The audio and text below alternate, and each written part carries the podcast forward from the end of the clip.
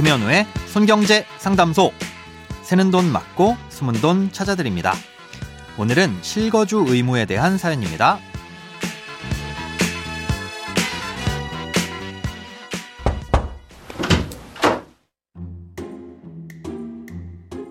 안녕하세요. 매일 출근길 손경제를 듣고 있는 애청자입니다.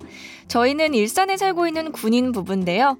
2021년 파주에 있는 공공택지 민간 분양 아파트의 사전 청약에 신혼부부 특별 공급으로 당첨됐습니다. 작년 4월에 본 청약이 진행돼서 계약을 완료하였고 내년 2월에 입주 예정입니다. 청약을 넣을 당시에는 출퇴근이 가능해서 청약을 넣었는데 갑작스럽게 다른 지역으로 부대를 이동하게 되었습니다. 저희가 당첨된 아파트는 실거주 의무가 3년 남아있는데 군인 특별공급의 경우 명령에 의해 이동하게 되면 실거주 의무가 제외된다고 하던데 저희도 해당될 수 있을까요? 어쩔 수 없이 실거주를 못하는 상황인데 실거주를 못할 경우의 불이익은 무엇이 있나요? 속 시원한 대답을 구할 수 없어서 너무 답답합니다. 도와주세요.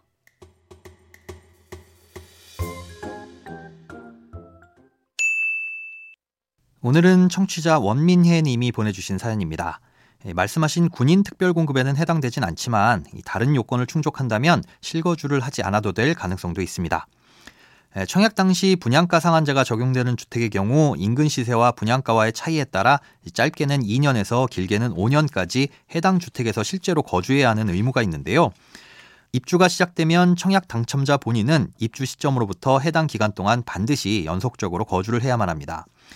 다만 부득이한 사유가 있는 경우 한국토지주택공사 그러니까 LH의 확인을 받으면 거주를 한 것으로 인정을 받을 수 있습니다. 그 중에는 사연에서 말씀 주신 대로 특별 공급을 받은 군인으로서 해당 주택 건설 지역이 아닌 곳에서 거주하게 되는 경우도 포함되는데요. 이때 특별 공급이란 건 장기 복무 특별 공급을 의미합니다.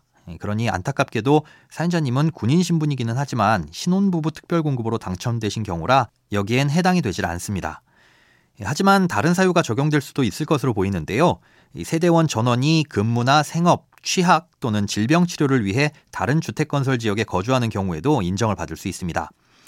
예, 사연자님은 부부군인이라고 하셨고 두 분 모두 부대 이전으로 다른 지역으로 가시게 되는 거라면 근무와 생업 때문에 세대원 전원이 거주할 수 없는 상태로 볼 수 있습니다. 하지만 여기에도 중요한 요건이 두 가지 있는데요. 다른 주택 건설 지역이어야 하고 수도권 외 지역이어야 한다는 점입니다. 당첨된 아파트가 파주시니까 파주시 이외의 지역이어야 한다는 거고요. 수도권 내에서 이전하는 것은 제외된다고 했으니 설령 경기도 양평으로 부대가 이전한다고 해도 수도권 이내 지역이라 적용받을 수 없다는 거죠. 최소한 부대가 이전되는 곳이 경기도는 벗어나야 이 조항의 적용을 받을 수 있습니다.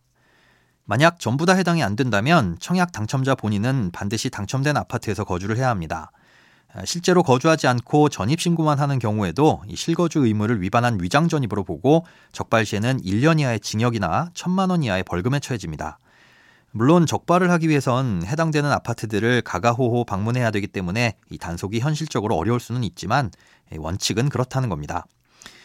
예, 부동산 열기가 뜨거웠을 때 투기를 막겠다는 취지로 생긴 법이지만 현재는 그 열기가 많이 식었고 오히려 위축이 된 상태라 정부에서는 전매 제한 해제와 실거주 의무를 폐지한다는 내용의 부동산 대책을 발표한 바 있습니다.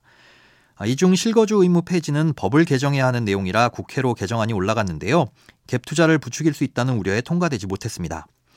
하지만 규제가 완화된다는 소식에 분양권을 이미 전매한 분들도 있을 수 있고 사연자님처럼 여러 가지 사정이 있어서 바로 입주해서 살기가 불가능한 경우도 있기 때문에 계속적인 논의가 있을 예정입니다.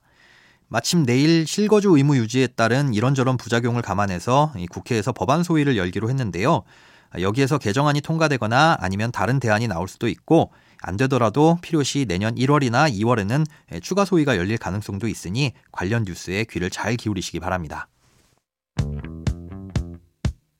돈에 관련된 어떤 고민이든 상관없습니다. imbc.com 손에 잡히는 경제 홈페이지로 들어오셔서 고민 상담 게시판에 사연 남겨주세요. 새는 돈 맞고 숨은 돈 찾아드리는 손경제 상담소. 내일 다시 만나요.